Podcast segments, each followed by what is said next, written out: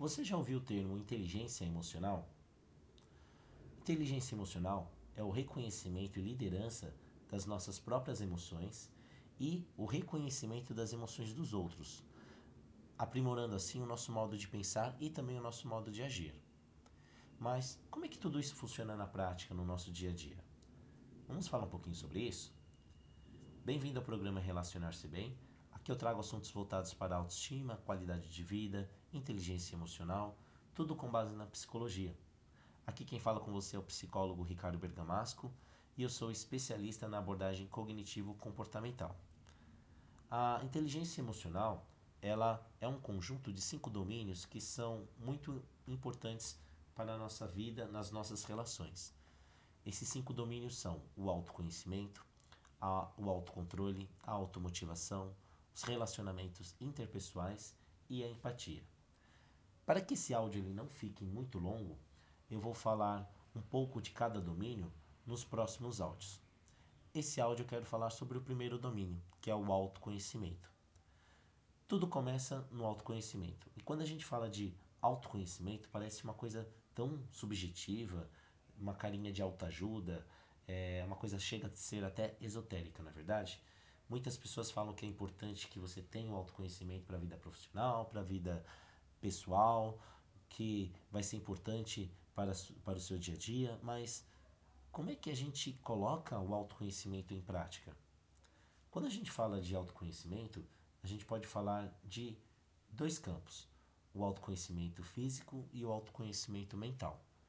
Quando a gente fala da questão do autoconhecimento físico, é saber quais são os seus limites, qual é a sua força, até aonde o seu corpo aguenta uma jornada de trabalho muito intensa, é, ou mesmo até que momento o seu corpo precisa descansar depois que você saiu para se divertir com os amigos, aproveitou um final de semana. Então, ao autoconhecimento, quando é voltado para o nosso corpo, é conhecer os nossos limites, quando a gente consegue avançar um pouquinho para que a gente supere alguns limites e também saber quais são as suas limitações de fato. Quando a gente fala do autoconhecimento voltado para a questão mental, a questão fica um pouquinho mais, digamos, complicada. Tem muita coisa acontecendo ao mesmo tempo e nós não ficamos atentos para isso. Por exemplo, hoje, dia, hoje nos dias de hoje, as coisas ficam tão automáticas que nós não paramos para pensar como nós agimos, como as nossas ações afetam o outro. Um exemplo clássico é quando nós encontramos alguém e cumprimentamos, falando um bom dia, como é que você está? E a outra pessoa responde, tudo bem. Geralmente é tão automático esse bom dia, como é que você está, que às vezes quando a pessoa entra num diálogo falando que não está tudo bem, começa a relatar do dia a dia dela, ou do que não está tão bem, a gente até dá aquela parada para prestar atenção, porque é algo que a gente não espera. Porque o bom dia, como é que você está, é tão automático.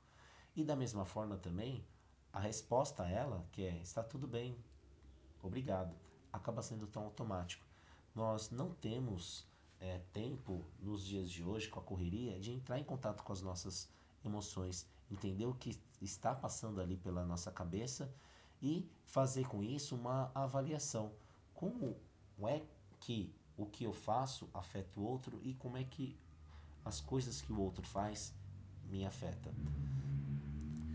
Então, quando nós entendemos quais são os tipos de pensamento que acabam aparecendo em determinadas situações, nós começamos a fazer um exercício do nosso próprio autoconhecimento. Quando nós começamos a perceber quais são as situações que trazem alguma alteração emocional, nós estamos exercitando o nosso autoconhecimento. E quando nós temos todas essas informações, nós começamos a abrir um campo onde nós podemos criar estratégias para lidar com essas situações. Imagine que você tem um modo de agir com as pessoas que estão à sua volta sempre do mesmo jeito, sempre no mesmo tom de voz, sempre usando as mesmas palavras, sempre usando o mesmo comportamento, sempre expressando as mesmas emoções. Será que esse modo que você usa hoje está sendo o mais assertivo possível? Será que se você fizer uma autoanálise, ter uma autoconsciência do que você pensa, do que você sente, de como você se comporta, isso seria possível de ser melhorado, de ser mais assertivo nas suas relações e também na forma como você se sente? É um hábito. Nós temos um hábito de pensar e agir da mesma forma. Da mesma forma que você tem o hábito de escovar os dentes da mesma forma por muitos anos, até que você vá ao dentista e o dentista explique que você não está escovando os dentes da maneira certa. Você precisa focar um pouco mais nos dentes do fundo, escovar de uma maneira diferente, para que você tenha uma limpeza bucal mais efetiva. Então, quando falamos do autoconhecimento, é saber quais são as situações que nos afetam, como eu reajo a elas, e a partir do momento desse, dessa autoconsciência, você consegue criar estratégias, pensar em como é que você poderia fazer diferente. Enquanto é aquela velha frase, enquanto você continua fazendo as mesmas ações, você continua tendo os mesmos resultados. Então, qual é, qual é o modo que você vem pensando, qual é o modo que você vem sentindo, qual é o modo que você vem se comportando que não está sendo tão assertivo nos dias de hoje? Como tudo isso afeta o outro e também como é que o outro afeta você? Isso é um pouco do que se pode ser dito quando falamos de, do autoconhecimento juntamente com a autoconsciência. Então, vou ficar por aqui falando sobre o autoconhecimento. No próximo áudio do nosso programa Relacionar-se Bem, a gente vai falar um pouquinho mais sobre o próximo domínio, que é o autocontrole.